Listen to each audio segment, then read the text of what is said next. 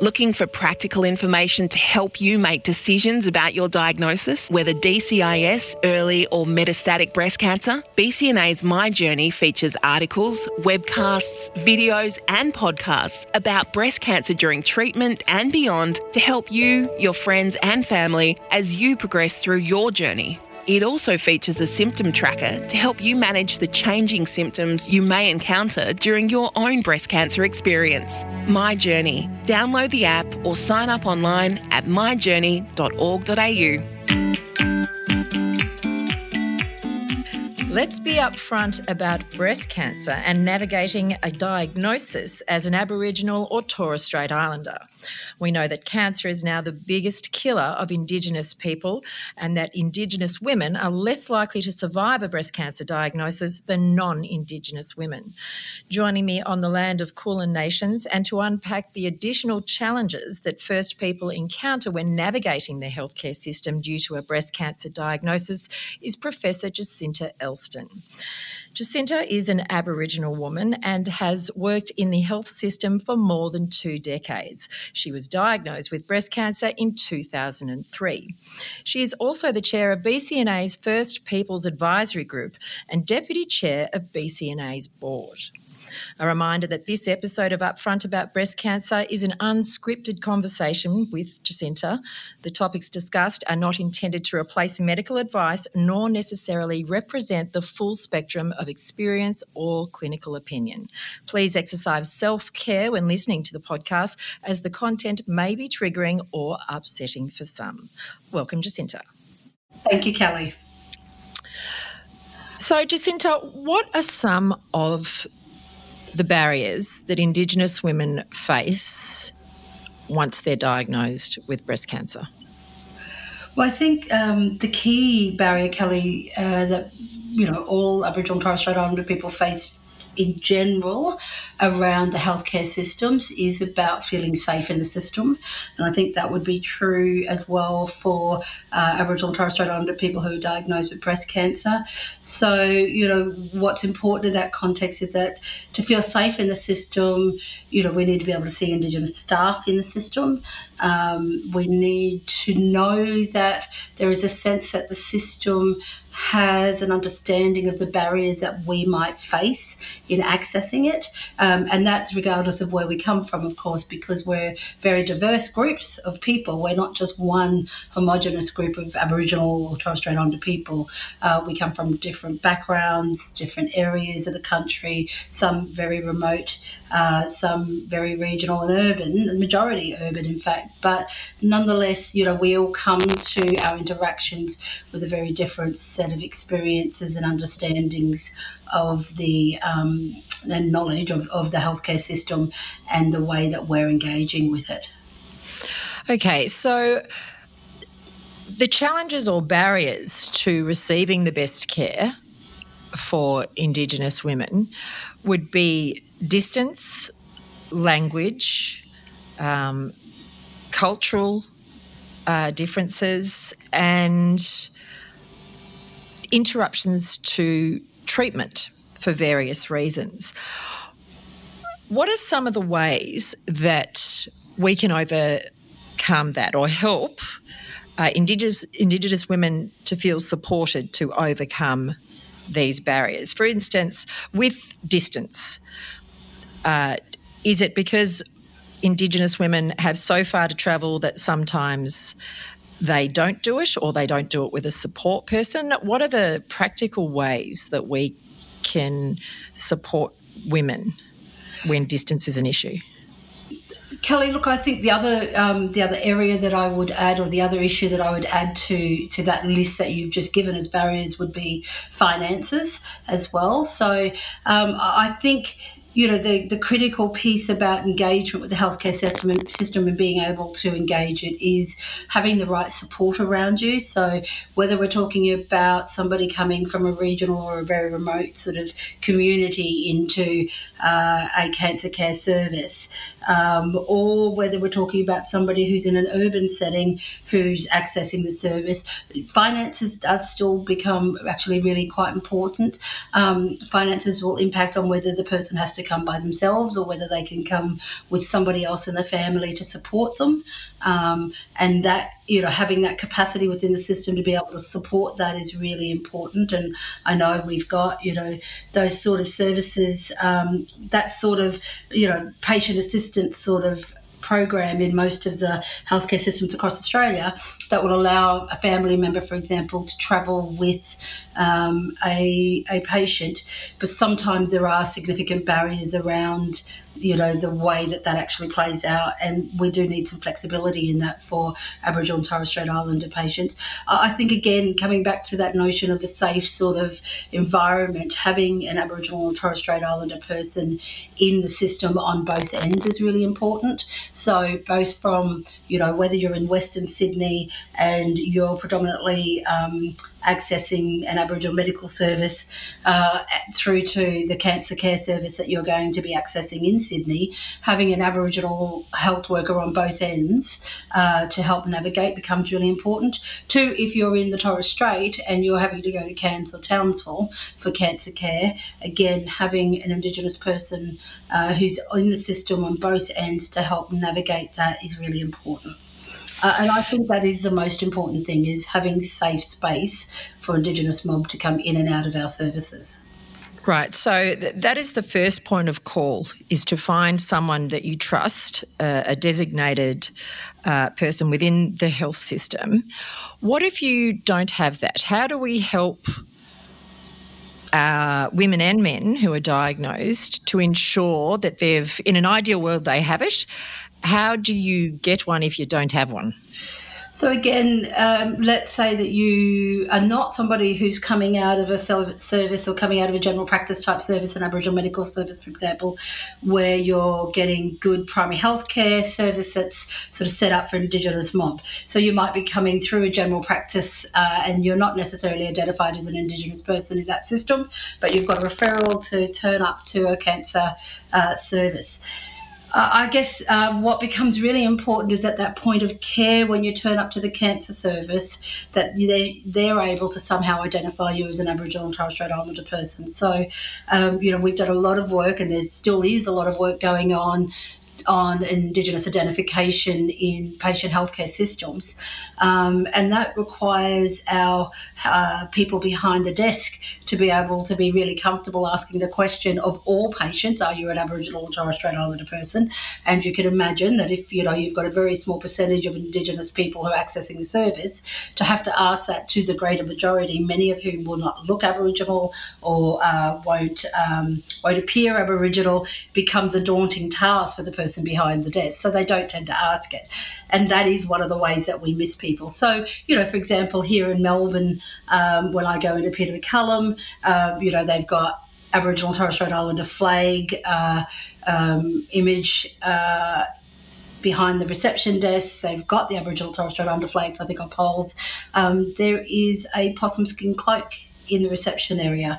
All of those things are sort of signs that the healthcare system that Peter Mac is putting in place to try to say we are friendly towards Aboriginal and Torres Strait Islander people. Please let us know if you're here. And I guess that's the most important thing that if the environment uh, and the healthcare service providers are gearing their mind to the fact that although they're a small population of the people that they're going to provide care to in any given year, making sure that the system uh, at least reaches out to make make Indigenous people feel like it's okay to identify uh, in the system is really important. So, would the message then be even though sometimes Indigenous people feel hesitant to declare that they are either Aboriginal or Torres Strait Islanders, that it's actually really important they do so that they can get that connection with the right people to ensure that they go down the right pathway to observe their uh, cultural sensitivities. Oh, absolutely. And I think one of the things that people can do is if they are at a healthcare service, and it doesn't even matter what sort, I don't know specifically we're talking about cancer, but these are system wide issues. So if you're fronting up to a, a, you know, a cancer care service and you're at the reception desk, uh, when they're asking you to fill out the paperwork, you know, you get the opportunity to say if you're an Aboriginal or Torres Strait Islander person. Um, if they don't ask you the question, you can say, and I'm also Aboriginal if you've got that down. Could, if you don't have that down, could you listed? And is there an Aboriginal health worker or an Indigenous liaison officer who I can be connected to while I'm a patient of this service? I think that is probably one of the most important questions that an Indigenous person could ask right at the beginning of their treatment or their, their interaction journey with a healthcare system. I think it's really important that that um, Indigenous people out there know that we've come a long way. Um, when I was diagnosed with breast cancer, although it was many years ago now, nearly 18 years ago, and when I had a serious case of breast cancer, a very significant tumour, um, and and, uh, and, I got cancer care in a regional setting, um, and I got good regional care cancer services um, at the time that I did. What was really um, different, I think, is that what's really different now, sorry, to back then, is that all of our cancer care services around the country have been thinking more and more about what it is to provide good quality care to Indigenous people. Um, we've had a huge amount of work that's come out of Cancer Australia that has looked at what does optimal care look like for an Aboriginal and Torres Strait Islander cancer patient.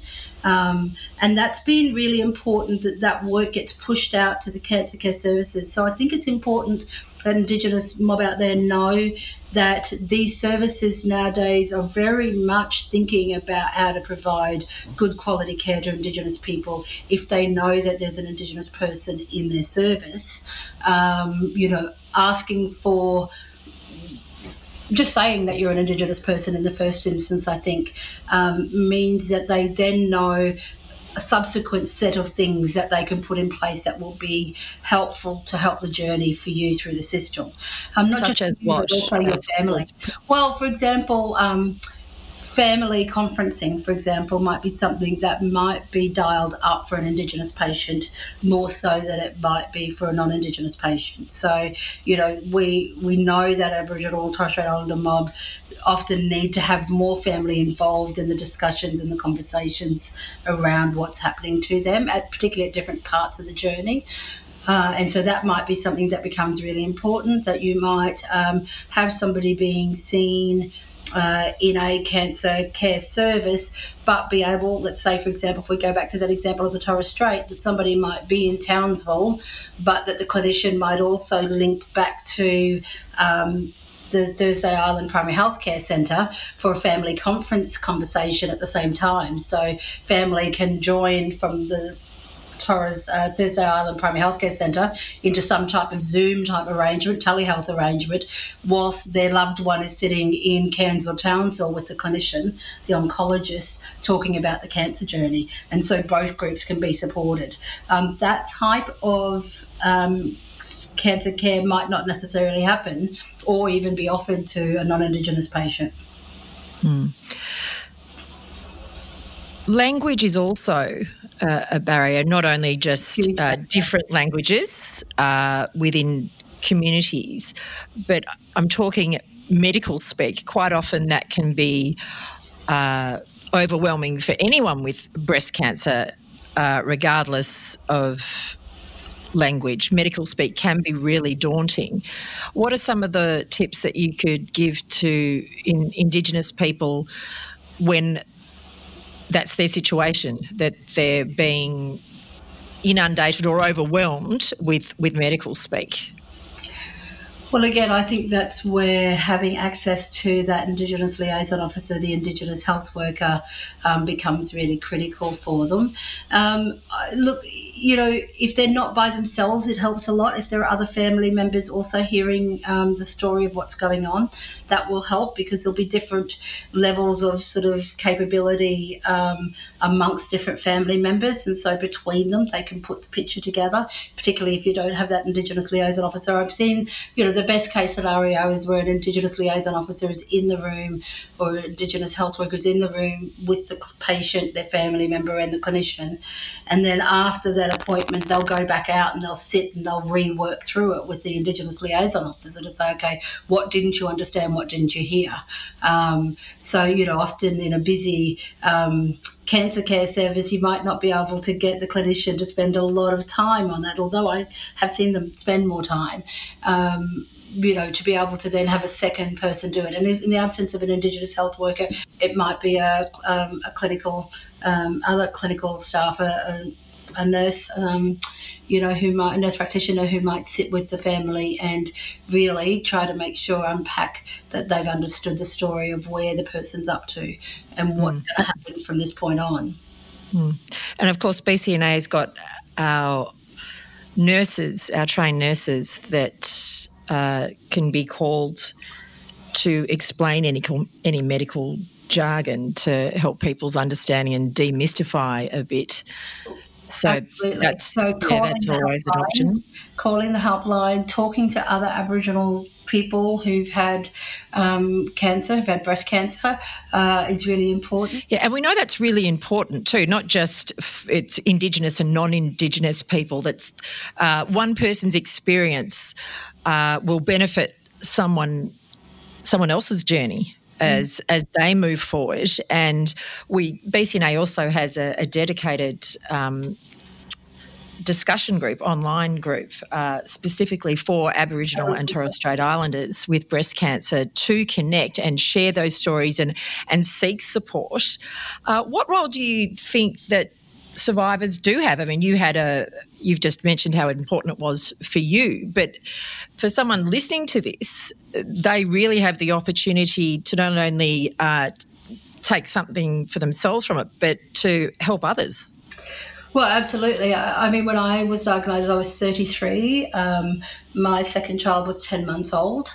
Um, we didn't have online networks and we didn't have, you know, Facebook groups and things like that. And so, you know, I think for anybody who's going through this sort of journey now, reaching out to the Breast Cancer Network, um, to their Indigenous network, online network, would be a really important opportunity to just connect. It's a space where you can just yarn about the stuff that worries you that you won't tell your family as well. I mean, we talked before about the sort of the women's and the men's business stuff, and part of that women's business stuff is that ever that additional layer of uh, of care and nurturing that Aboriginal and Torres Strait Islander women um, provide to, and all women, but but in Indigenous context, that that role of the Indigenous matriarch or that of any family, uh, and the role that they play in supporting not just their own immediate sort of family in a you know, you know, non-Indigenous context, that sort of nuclear family, but the extended families beyond it, because that's really quite important for our mob, is that sort of broad kinship relationship. And so you can have responsibilities both to generations below you, your nieces and your nephews and, and others, um, to the generation beside you, your sisterhood, um, your cousin sisters, your own sisters, but also to the generation above you, your aunties, your mother, um, your grandmothers. And so when you're sitting in that place as an Indigenous person who's been diagnosed with breast cancer, you know, you're going through that experience yourself. You're supporting your own nuclear family, but you're also connecting out and supporting that broader family who all very much are reaching out to you and they want to help and they want to know how you're going, but you feel a responsibility to make them feel like you're okay. And actually, the online network becomes really important because it's a place where you can say, actually, I'm not okay. And there are, you know, cases where you'll be able to do that with your own family member. I'm not saying that they won't support you that way, but often you'll be the person who's trying to uphold everybody else and let them know you're okay. The online network is a place where you can just be not okay and ask the questions and ask the tough questions too um, or just watch the conversations that other people are having um, and contribute what you want to contribute, but also be able to draw from each other. I think that's one of the biggest things that's become really important from the BCNA work over the last couple of years is the development of this Indigenous network of women, predominantly women who are breast cancer survivors, talking about where they're on, where they're up to in their journey, uh, but drawing strength from each other uh, and sharing with each other in a different way to the way that we might not have from the others who are close to who we love and who love us. BCNA's online network is an active peer to peer support community where people affected by breast cancer can find information and connect with others who understand what you're going through. Read posts, write your own, ask a question, start a discussion, and support others. The online network is available for you at every stage of your breast cancer journey, as well as your family, partner, and friends. For more information, visit bcna.org.au forward slash online network. Let's talk about the realities of interruptions to treatment for whatever reason. It, it's uh, not unique to Indigenous women, but sometimes because of distance, because of other events in your life, there is the necessity or this very strong desire to put something before your treatment. Um, and with Indigenous women, that is sometimes necessary. Can you speak to some of that and and ways for for women and men to do it properly rather than just stop treatment? Thank you. Look, I think that's really important. The there is always very significant um, family and community responsibilities that Indigenous people are often holding that will mean that going through a treatment system or treat a journey of treatment in a you know very direct way for some won't be easy um, and we certainly know that for people from rural and remote areas that is much harder to do to not have interruptions to your cancer care because of um, things that go on and some of the really important pieces that will happen that might impact on the sorry business inside of our community and your own cultural and family responsibilities during sorry business to somebody else. Um, other community um, pressures or, or business that's going on might impact on your ability to be able to continue your own care. And so those things will happen. Um, and whilst the optimal care for you as your clinicians and your care team would tell you is that you should continue straight on through the treatment journey that they've planned at any point, if there becomes a chance that you think you're going to have to stop treatment or that you're going to have to interrupt your treatment because of your own family or community responsibilities, the most important thing that you can do is talk to your healthcare service providers. And again, that's where the role of the Indigenous health worker or the Indigenous liaison officer become really important. And, you know, I'm thinking of a place like the Alan Walker Cancer Care Service in in Darwin, where you know they'd be dealing with a lot of mob from remote communities, particularly who will have very strong community ceremonial responsibilities. Who it would be very easy, I'm sure, for them to see people who have requirements or, or responsibilities that require them to interrupt their care and potentially put at risk the ongoing kind of commitment to their care. And so you know, my encouragement to anybody who's in a situation where something's likely to interrupt their care is to just keep talking to your care providers so that they can work around it with you as best they can. You know, if at the end of the day the decision is that they that you want to go home, working out with them what that looks like and making sure that you and your family understand the implications of that is really important. But in many cases, it might be the case that a clinician, a care team can can help work around it.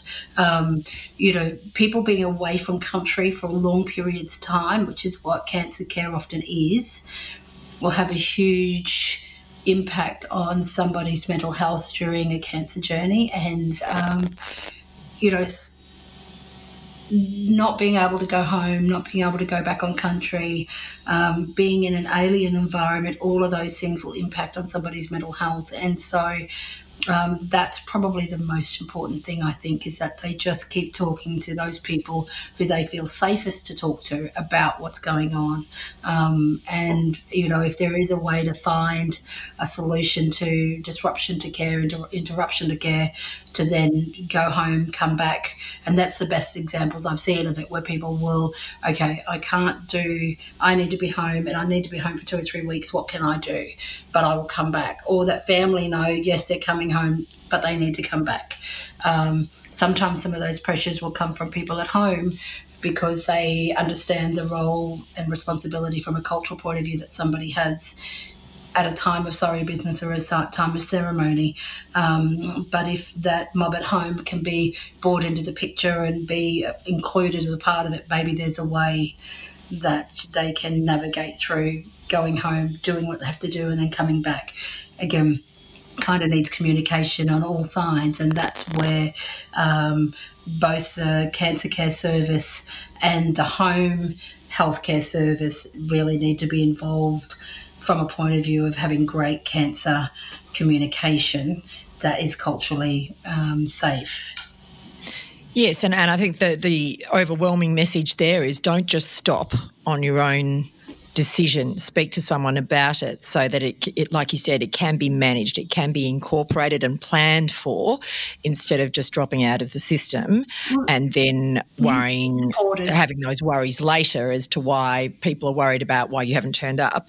Yeah. And I guess to that end, that's, yeah sorry, or that the service is chasing you and you're there yes. avoiding them. Uh, that's the, the other thing. But it's really about you being supported for the decisions that you need to make with as much um, understanding and awareness as possible.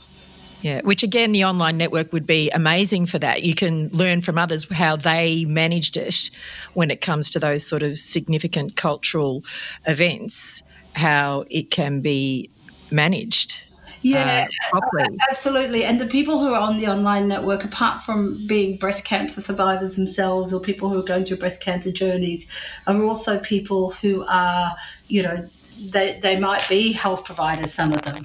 Um, they might know the healthcare system. They might know about different things that you can access from uh, community services or from other places or from the Cancer Council, like the information that they can share about, you know, where you might be able to find financial help, where you might be able to find um, a place to stay, things like that. Um, you know, I think you'll get a, you'll see that there's a lot of information that um, Mob is sharing on the online network. I think the biggest thing that I could see through the online network is just that sense of hope that is built up, mm. um, you know, for each other and supported, um, and that acknowledgement of just a shared consciousness about what this experience is. Um, that's the, probably one of the most important pieces of that. Um, the other thing is, you know, there's the other tools like the My Journey Online tool. Um, um, and, you know, being able to have in your line of sight what the journey should look like is really important. What are some of the other cultural overlays that we see? Um, look, I, think there are different overlays at different stages of cancer experience and uh, interaction. And we've seen really amazing work um, happen um, over the last decade or so um, around considering what does good quality palliative care service look like for Indigenous patients. Um, and you know it is different. It is different, and um, you know I having having seen and experienced this myself with with family and and and loved ones. Um, you know, the again, my experience comes from North Queensland, from Townsville, and I think about the Townsville um, Palliative Care Centre and the times that we've had mob in there, um, and the staff have just been able to be very accommodating of the of the cultural needs of the families and the communities. So that might be, you know, trying to put um, an Aboriginal patient in a particular part of the centre where family can come and go with a lot of ease, where there's going to be less disruption to other people. Um, you know, opening up the rules so that you can have more people coming. Um, that you know you can do different types of things there. Um, you know, the most important thing in that sort of end of life care is actually for us. We've got this holistic view of life. Life continues on, and um, this is about how we send somebody on to that next pace pace of that journey, the next next phase of the journey, and there's a whole lot of protocol depending on where you are in in the country. There are different protocols for that, and so again, for the person who comes from you know remote Western Australia, northwest northwest Australia, that's really critical maybe for them to go home. Um, And so, what does going home mean for them leaving a large cancer care service? How do you transition them? How do you support them? How does a local, local health service support them? All of those things become very different, maybe, to what we might see in a Sydney or a Melbourne or a Brisbane um, in a palliative in a large palliative care service. So I, yes. I think that's where we see the different layers. Um, Cancer Australia again did some great work on this optimal care pathway for Aboriginal and Torres Strait Islander people, and um, one of the things is you know the, the key piece about that that report and that piece of work that they did was that that work is really about the health clinicians, the health services knowing that at every stage of a cancer journey, there are various layers of additional care and cultural context that need to be considered. Um, to accompany that, Cancer Australia have also put out a, a flyer. It's on their website. So if anybody is listening who, who wants to, they should look at the um, uh, Cancer Australia website, look for what to expect Aboriginal patient, um, or and you'll find this great flyer which talks about if you're an Indigenous person, what should you expect from the cancer care services, and it lines up to what cancer care services are saying Aboriginal and Torres Strait Islander people need. And so I just really encourage people to look at both of those, um, you know, where where it's possible. Um, the flyer is very much a kind of grounded layman's. Um, document and it's it's meant for community mob to be able to walk around, walk through and understand and have conversations with their family yeah, I mean, the, the health system has clearly come a long way to uh, nurturing and supporting Indigenous people, but so often we don't know what's out there, which makes it even more important for, for people to connect with their um, advisor or their, their health professional to find out exactly what is available to them because it's it's getting better. It's come a long way. You, as the chair of BCNA's First Peoples Advisory Group, um, have been part of many changes. What are the priorities for the group now? Uh, look, so I mean, I think one of the things that we will really try to focus on in the coming year will be um, lo- recovering lost ground. Um, you know, COVID has had significant impacts for um, you know, our whole kind of life uh, for every aspect of, of life in, in Australia, particularly here in Victoria, where we've been in the lockdown for much longer. One of the big impacts that has happened has been that um, many people might not have sought the care that they needed to seek as early as they needed to seek it um, during this lockdown process or during this COVID year. Uh, and so, you know, advocating and supporting um, people to get back into healthcare service um, service systems to you know go back look for the help that you need, re engage the healthcare system, those kind of things will be really important. Um, we want to do more work as a group on what does um, cultural care look like. You know, we've done these other cloaks uh, projects through BCNA, so there's been a weaving project in Queensland uh, where breast cancer survivors sitting around together um, weaving. So culture is health, culture is healing. Um, the cloak that's at the Peter Mac service here in Melbourne came from one of those projects. So we're very keen to look at how can we expand that type of work. So you know, women and men affected by breast cancer who are Indigenous coming together, um, sharing their stories, creating their own sort of virtual um, face-to-face networks where possible. But I think strengthening that online network will become one of the things that we really need to focus on. Uh, the other thing is just how do we get more of our own Indigenous survivors together? Um, how do we help spread the word that they're not alone? Uh, and how do we make sure that we're connecting them uh, more and more to the other resources of BCNA, uh, and also, you know, working with the team at BCNA to be clear about where the other services that we've got might need some um, refocusing for an Indigenous audience. Absolutely. And uh, above all, that uh, no one has to do it alone. And there are many services and many more services that will be available to support anyone who's uh, been diagnosed with breast cancer. Jacinta, thank you for joining us on Upfront. Thank you very much, Kelly. And uh, to all the sisters and brothers out there who might be listening, I wish them well. Thank you. Jacinta. This podcast was brought to you with thanks to Dry July. Don't forget BCNA's My Journey online tool has a range of resources available for First Nations people living with breast cancer. With thanks to our First Peoples Advisory Group, we are constantly updating specific and relevant information and support services for those who identify as Aboriginal or Torres Strait Islander. BCNA's online network, as we mentioned, also has a dedicated discussion for Aboriginal and Torres Strait Islanders with breast cancer. To sign up, the My Journey online tool, visit bcna.org.au or call our helpline on 1800 500 258 and the team will assist you. I'm Kelly Curtin. Thanks for being upfront with us.